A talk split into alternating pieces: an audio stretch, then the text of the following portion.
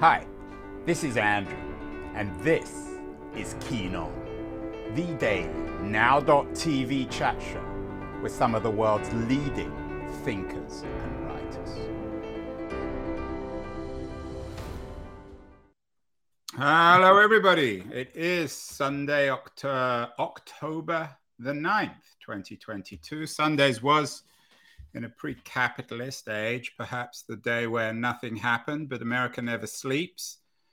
And there's always change every day of the week, including weekends, even Sunday. It's all, of course, associated with the I word. We've done many shows on the I word innovation, the action, if you look it up online, the action or process of innovating. But what is innovating? It means a, a new idea, a method or device um, innovation, I found another definition, is the practical implementation of ideas that result in the introduction of new goods or services or improvement in offering goods or services. We tend to think of innovation as a good thing in the 2020s. We've done so many shows on it in lots of different ways of thinking about innovation. One with a historian of antiquity of what the ancient Greeks can teach us about innovation Another with somebody who argues that the great source of today's innovation are 25 million of the world's refugees. Another argument suggesting that Silicon Valley, supposedly the home of innovation in America, can learn a lot about it from both Denver and Denmark. And of course, there's the idea that anyone who's against innovation is bad. And we've done many shows on that, including some people who argue that big tech companies like Google and Facebook and IBM and Microsoft, they're the ones stopping innovation. So we are focusing once again on innovation today, and particularly on something that my author, my guest today, describes as the innovation mindset eight essential steps to transform any industry. Uh, the name of my guest is Lorraine H. Marchand, and she's joining us from her home just outside Philadelphia. She teaches at Columbia Law uh, Business School.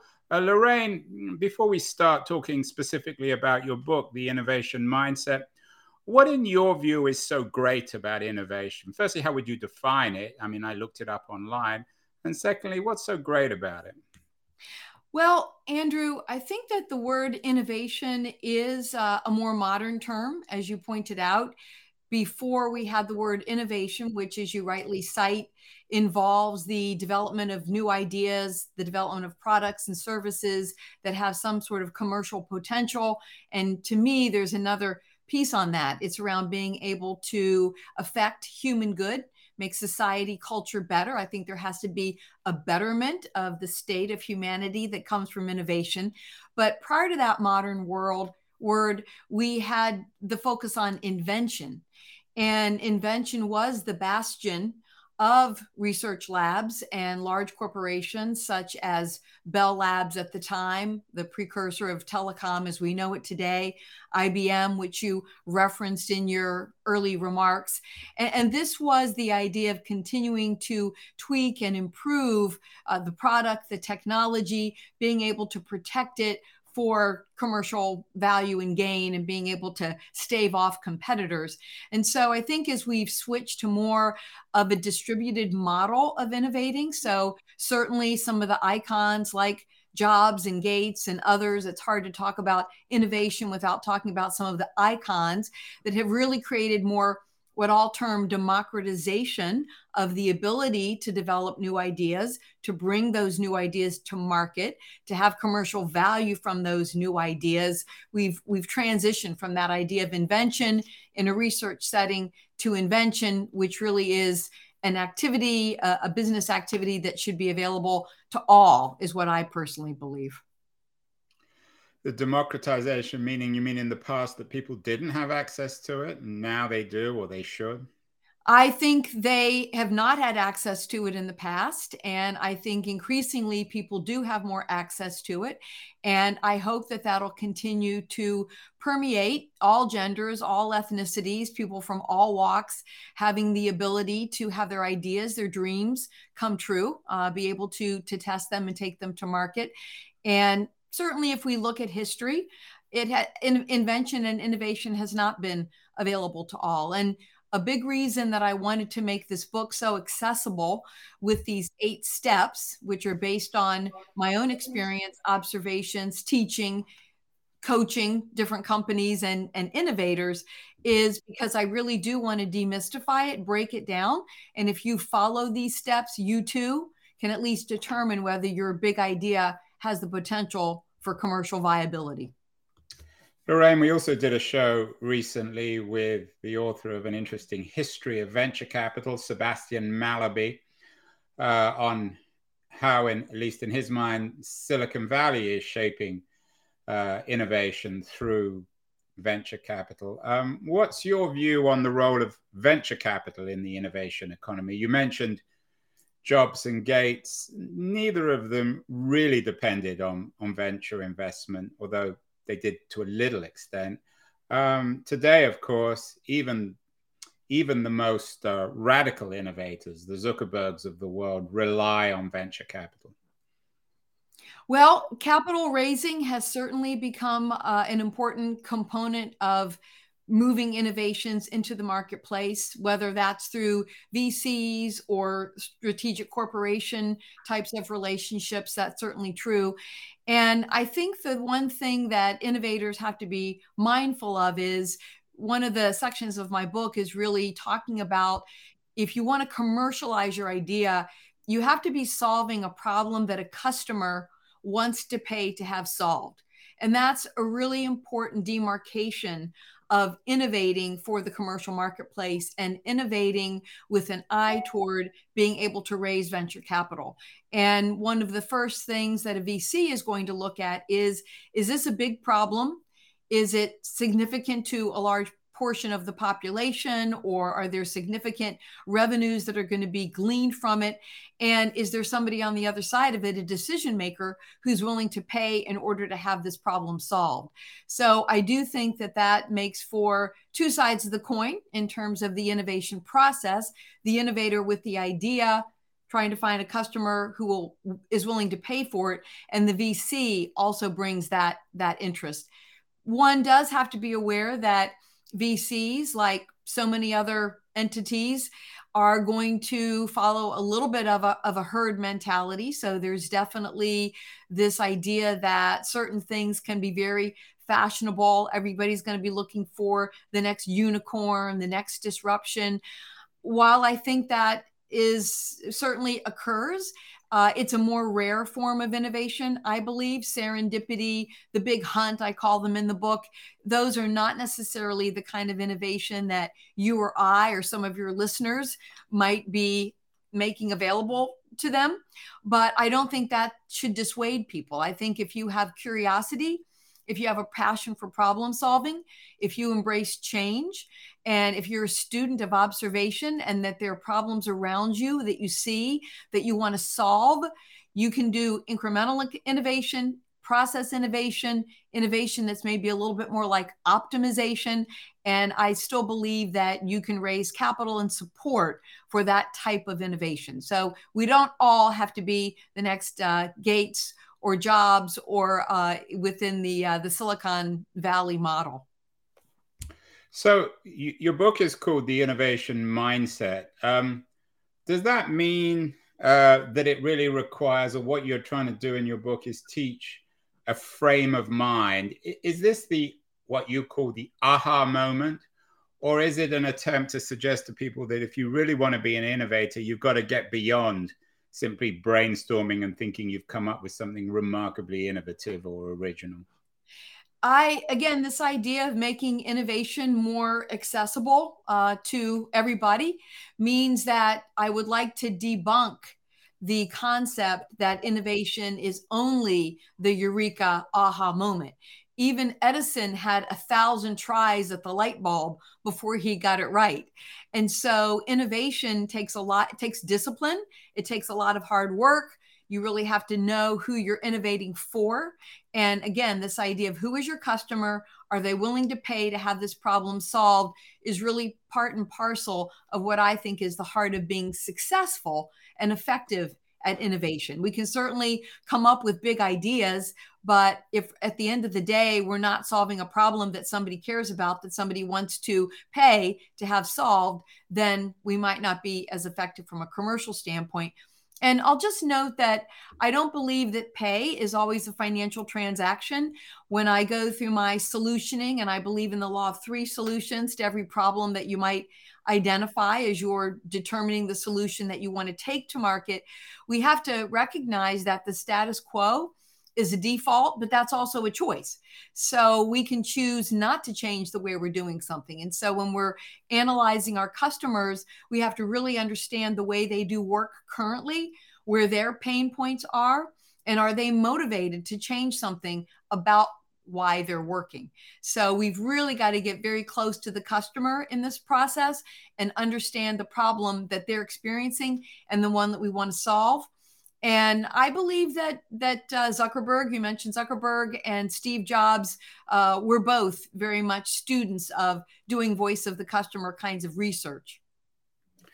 You teach at Columbia Business School, Lorraine. I mean, isn't this just obvious? Why do you need to write a book about it? I mean, none of this is surprising. You have to satisfy your client. Uh, there needs to be a market for your product. Why, why write about this? Isn't it obvious? Well, you know, when I was starting out, so I've been um, in the world of creativity and problem solving uh, since I was about 13 years old and brought my first product to market with the help of my father. And I've been an innovator in large corporations. So maybe you would call me an entrepreneur in companies such as Bristol Myers Squibb and IBM and the National Institutes of Health early in my career. And I've also launched or co founded four startups in the uh, diagnostic, uh, the device, and the therapeutic space. And when I had some of my first forays as an independent entrepreneur startup, it took me about a year to learn everything that I needed to learn, to talk to the right people, to figure out how the world of VC worked, um, to figure out how to do the right kind of customer research. And so I I wrote a book that I wished had existed when I was going through that experience. And when I was going through that experience, I probably made just about every mistake in the book. And so, my goal in putting this together and taking the obvious and making it simple to follow, but putting it all in one place, step by step, is to take out the the risk to take out the uncertainty and to really help accelerate your path to market. Everybody's never going to take the risk out of innovation. The very definition of innovation requires risk. It requires you to lose something and it requires for every one success there are many hundreds of failures you, you, you mentioned you're teaching this in business school and you're presenting this as a kind of business school book with eight essential steps uh, you also mentioned Steve Jobs and Mark Zuckerberg and Bill Gates. They all dro- then not only did they not go to business school, they dropped out of undergraduate. All three of them. Um, sh- surely innovators are born; they're not taught. You can't teach the great innovators, can you? Well, I believe that it's a bit of nature and nurture. So I think that we are born with a certain amount of creativity. And for some of us, that is fostered. And uh, we find mentors along the way that encourage us or at least don't dissuade us. And I think that as we go through school, so it's probably a good thing that those gentlemen did drop out um, because oftentimes you find that you go through school, the focus is on always having the answers.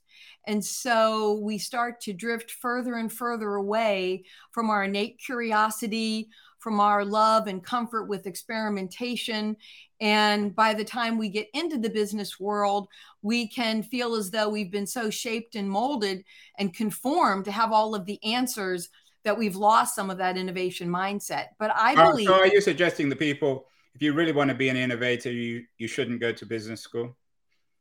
Not at all. I'm suggesting that if you want to improve your business innovation acumen that you absolutely can.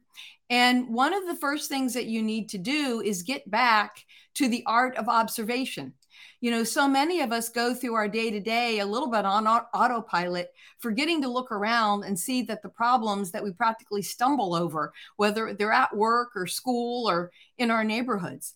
And one of the things that I say to corporate executives as well as startups who say, you know what, I'd like to be more innovative. I just, I know I'm not a Jobs. I know I'm not a Zuckerberg. Can I be innovative at all? And I say, absolutely. Yes, you can. But you do have to be focused on it. You have to practice it. It's like a muscle, right? If you were starting out running for the first time, you would probably maybe only go a half a mile. But with practice, you can be more observant. You can make yourself a student of becoming more innovative. And I absolutely believe that. Like so many other things, you have to be aware of it and you have to practice it.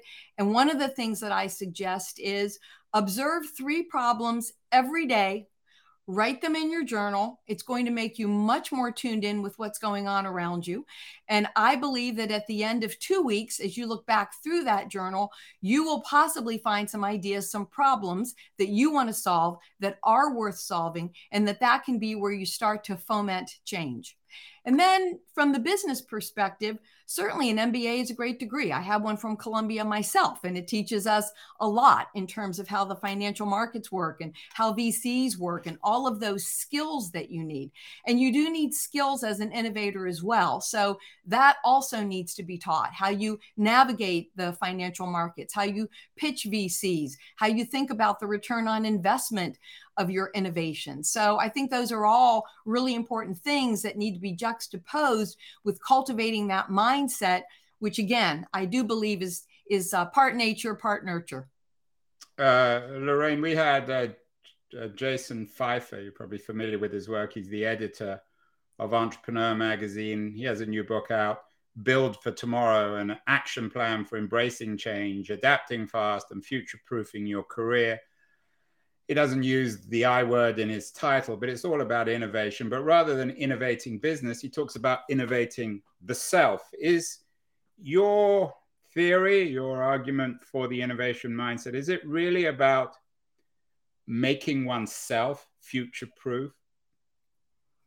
Well, that's the so any kind of innovation is obviously going to start with the individual, uh, the individual as innovator. So I think that it certainly starts with this observation of your own level of curiosity, this idea of being more observant about problems, being more resilient about change and being able to adapt to change.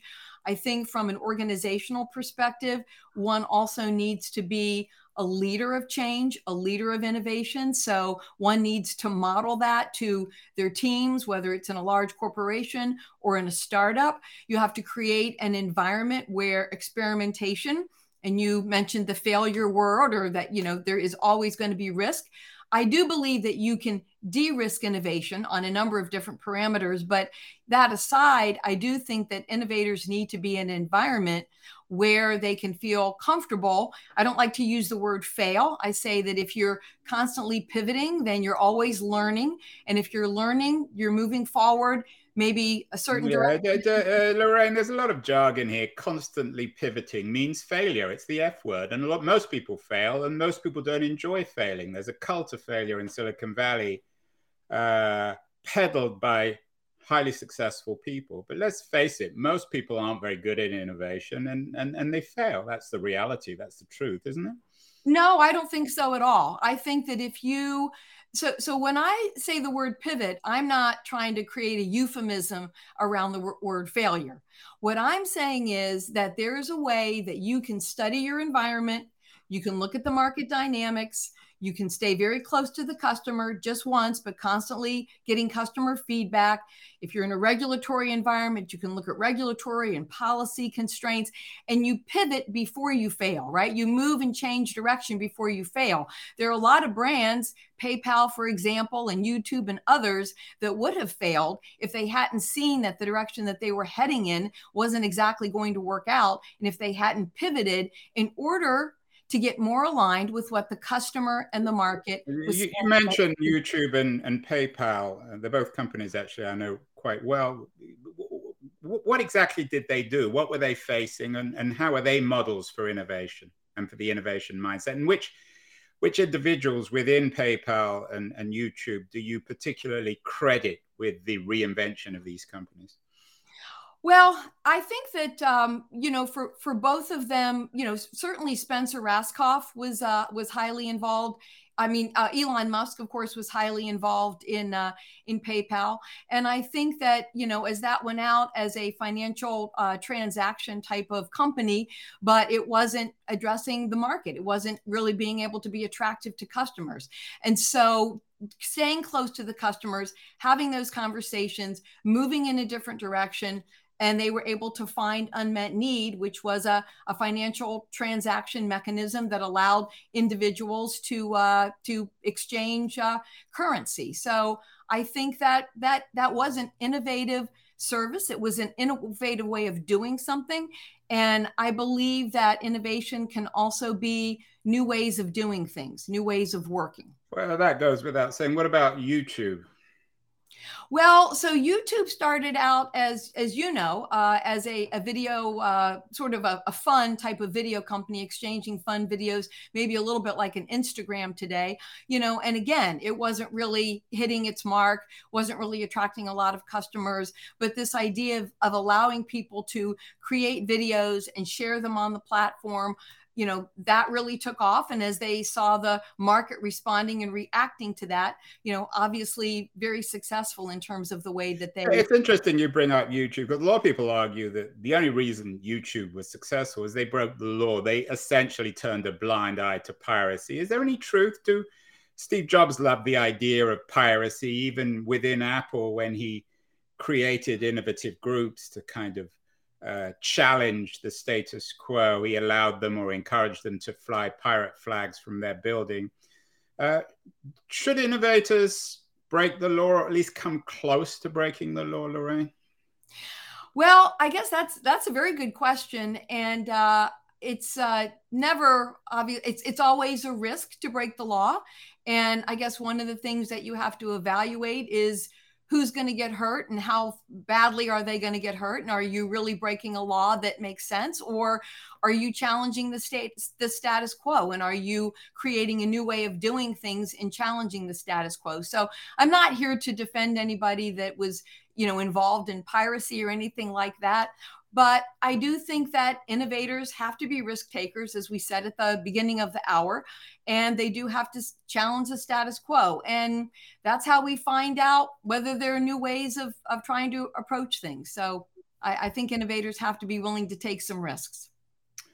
Yeah, again, I think that certainly goes without saying. You, your book is The Innovation Mindset Eight Essential Steps to Transform Any Industry Innovators, though, Lorraine, as you know, don't have time for eight steps. Just give me one. What's the key step here? If there's just one, if that if people only have the chance, I know you have eight and you lay them out in the book and, and in articles you've written, but if there's just one step, one thing that will enable it, the innovation mindset, what is it?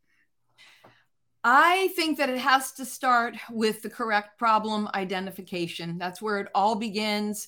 And I have seen, as, as I'm sure you have, since you're very conversant with so much innovation, um, I would say 98% of the time, I see people rush to create a solution and then they're looking for a problem to solve. And I've been a victim of that kind of innovation myself and I call it, uh, you know, the field of dreams. Build it, and they will come. And I do not believe that that is is the right way to innovate. I think that that leads to a lot of failure. You talked about the F word. So if any type of le- innovation leads to the F word, it would be the kind where we start with a solution and then hope that we're going to find a problem to solve, and then a customer who's willing to pay for it.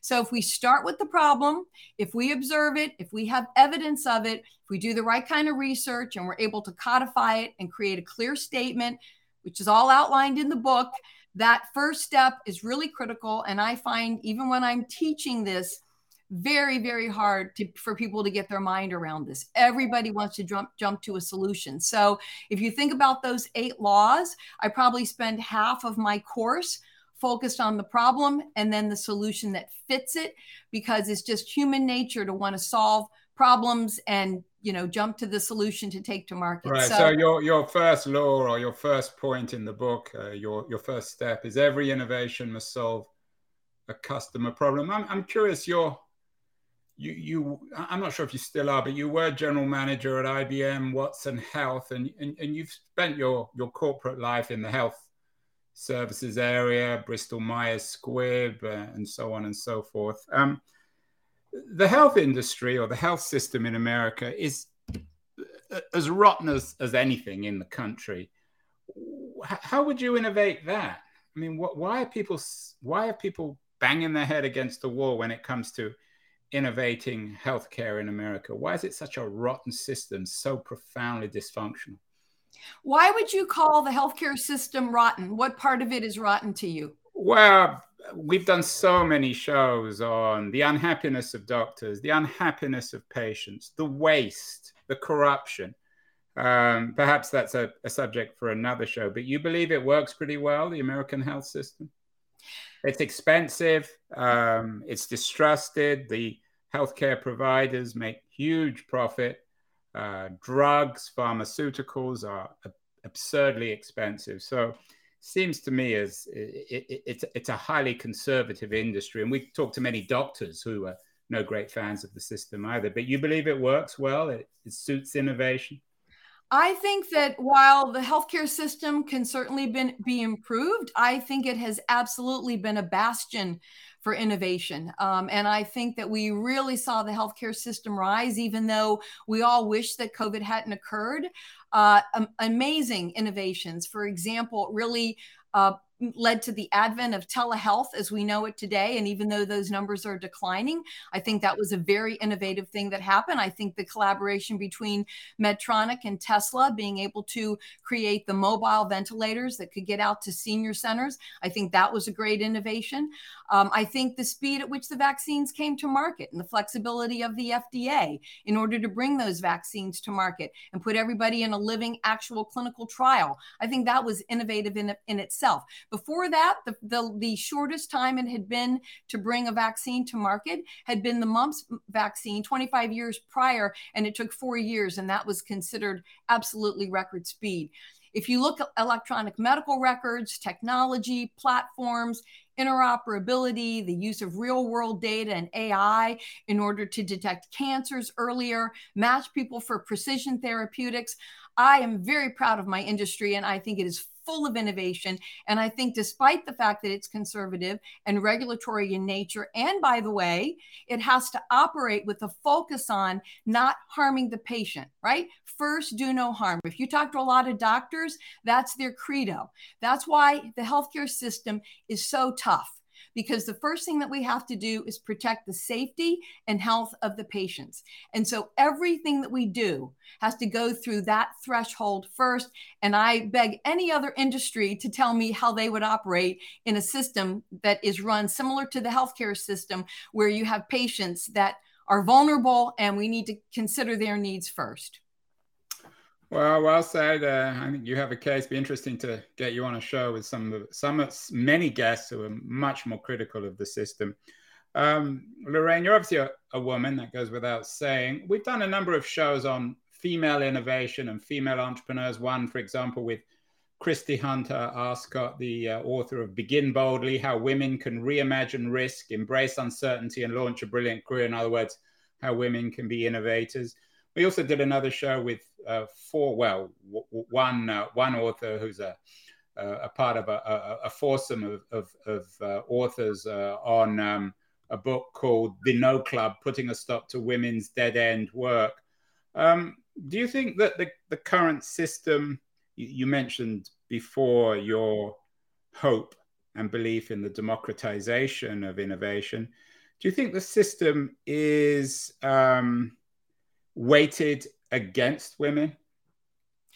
You opened up by talking about the role of venture capital in innovation, and we talked about that uh, codependency, that partnership. And if we look at the number of venture capital partners, uh, at least in the US, and it's pretty similar across Europe, only about 3% of them are women who are partners in VCs. If we look at the number of women founded companies that get venture capital, it's also about 3%. So, an interesting correlation or corroboration between the number of women venture capitalists and the number of women founded companies garnering venture capital funding. So I believe that if we can penetrate both the VC world, very critical, as well as entrepreneurship and innovation with more women, then that will cause the rising tide that will create more opportunity for women. I don't believe that the system is purposefully weighted against women at all. I think there are a lot of reasons why innovation isn't necessarily a career path that many women take reasons around family and choice and risks and all the sort of things with that we could get into. But i think that more and more women want to control their careers they want to control their futures they want to have more economic freedom. And i think that innovating and being an entrepreneur gives women a chance to try things that otherwise they wouldn't have tried. It gives them control over their future. It gives them more economic freedom and stability. So I'd like to see women, people of color, everybody have exciting and happy careers. And I want to see them have economic freedom and stability. So that's where I'm coming from. I mean, I, I think a lot of that goes without saying. If there's one thing then that needs to change in terms of the increasing, and I use your word, democratization of the innovation economy, what does it need to be? Well, first of all, we need a true infrastructure. You know, one of the things that I notice, um, particularly because I do work with a lot of women and, and and encouraging them and so forth, is that we, we really don't have an innovation infrastructure ecosystem that people can depend on. There's a conference here, a course there, a venture capitalist over here um, you know the ways that i spend a year trying to get all of the information and even though that you think it's all very obvious when it comes to implementing it it's not all very obvious so you might be you might be um, misunderstanding just how easy it is to innovate and to implement your innovation are you suggesting there more government involvement perhaps the chinese model versus the american model i don't know if i believe that it's the chinese model or the um, singaporean model of of, well, of a state investment and commitment to what well, you call the ecosystem of innovation? Think, yeah, I think that there's a role for that. I think it's probably a you know more of a public-private integrated type of model. But yeah, we need and, and the ecosystem or the infrastructure that I'm talking about is we just spoke about capital, right? So there needs to be more equity in terms of access to capital, more knowledge about how to access capital. There really is not enough education and knowledge and just practical training on how to access capital. We need more STEM education. We need more women to be able to feel comfortable and have careers in STEM. There's a lot that's been written around why it's difficult for women STEM careers and people of color. And we also need, uh, you know, improved networking. I think that we find that for a lot of different reasons, you know, social constructs, etc. It might be that women don't feel as comfortable networking with attorneys and accountants and investors and the kinds of individuals that you need to network with in order to really have the kind of personal ecosystem in order to make your innovation or your company thrive. And so I think those are at least three components of the infrastructure that I'd like to see built as a platform in order to help foment change and, and help more women and, and others innovate. Final question, uh, Lorraine. You've been involved with IBM and they've poured billions of dollars into their Watson platform for artificial intelligence. Um, can smart machines innovate? Is there going to be a role for humans in the innovation economy as AI becomes more and more dominant and ubiquitous? Well, I personally think that AI is still in its infancy. I think we've only scratched the surface in terms of what AI can do. I mean, it's only as good as the data that we feed into it and the algorithms and the coding that humans uh, still have to be behind. So I absolutely see that there will be humans uh, in the future economy, whether it is uh, more, uh, you know, led by, or if, even though there might be more reliance on AI, more reliance on robots, we still need humans to do all of the work to do that coding and also to interpret, to derive the insights, to know how to take those insights and use a little bit of intuitiveness in order to make decisions. So I think that humans will be more capable of making good decisions and hopefully that AI will be more of an enabler for their innovative talents and skills. Well, if there is an argument for human innovation, it's Lorraine H. Marchand, both as a person, a professor, an innovator within large companies, and indeed a writer. Um, she has a new book out, The Innovation Mindset uh, Eight Essential Steps to Transform Any Industry. And if you only can got time for one of them, um, it's about recognizing what the client needs. Wise words might seem obvious, but as Lorraine has suggested, sometimes the most uh, obvious things are the least understood. Congratulations, Lorraine, then on the new book. What else are you reading these days? Do you have any fun? I hope you don't only read about innovation. well, you know, I I, I love um, I love history, and uh, I just finished the book called The Personal Librarian by uh, Marie Benedict and uh, a co-author and I really like Marie Benedict. She wrote a fabulous book about Hedy, Hedy Lamarr, uh, who I also consider an innovator. If uh, she did some of the work on the uh, naval sonar system in World War II, and even though the Navy didn't take her up on the innovation at the time, later they developed it. It was a precursor to GPS and Wi-Fi. So Marie also took her hand at looking at the personal librarian, the uh, the librarian of J.P. Morgan, uh, a fascinating story about a woman of color who actually was able to hide her color in order to operate in the white society and and be in a prestigious position as the librarian of JP Morgan. And she was a fabulous art curator really brilliant and innovative in her own way. So I really enjoyed that and then um, I recently finished uh, Michael B. Oren's book, um, The Six Day War. I guess you wouldn't put that on the fun list, but uh, I think the Middle East is fascinating. And the more we can read about the culture, the interrelationships, the policies. So I found that one interesting as well. So I'm sorry, Andrew, but I do like history and uh, I like to learn. So uh, those are those are my two.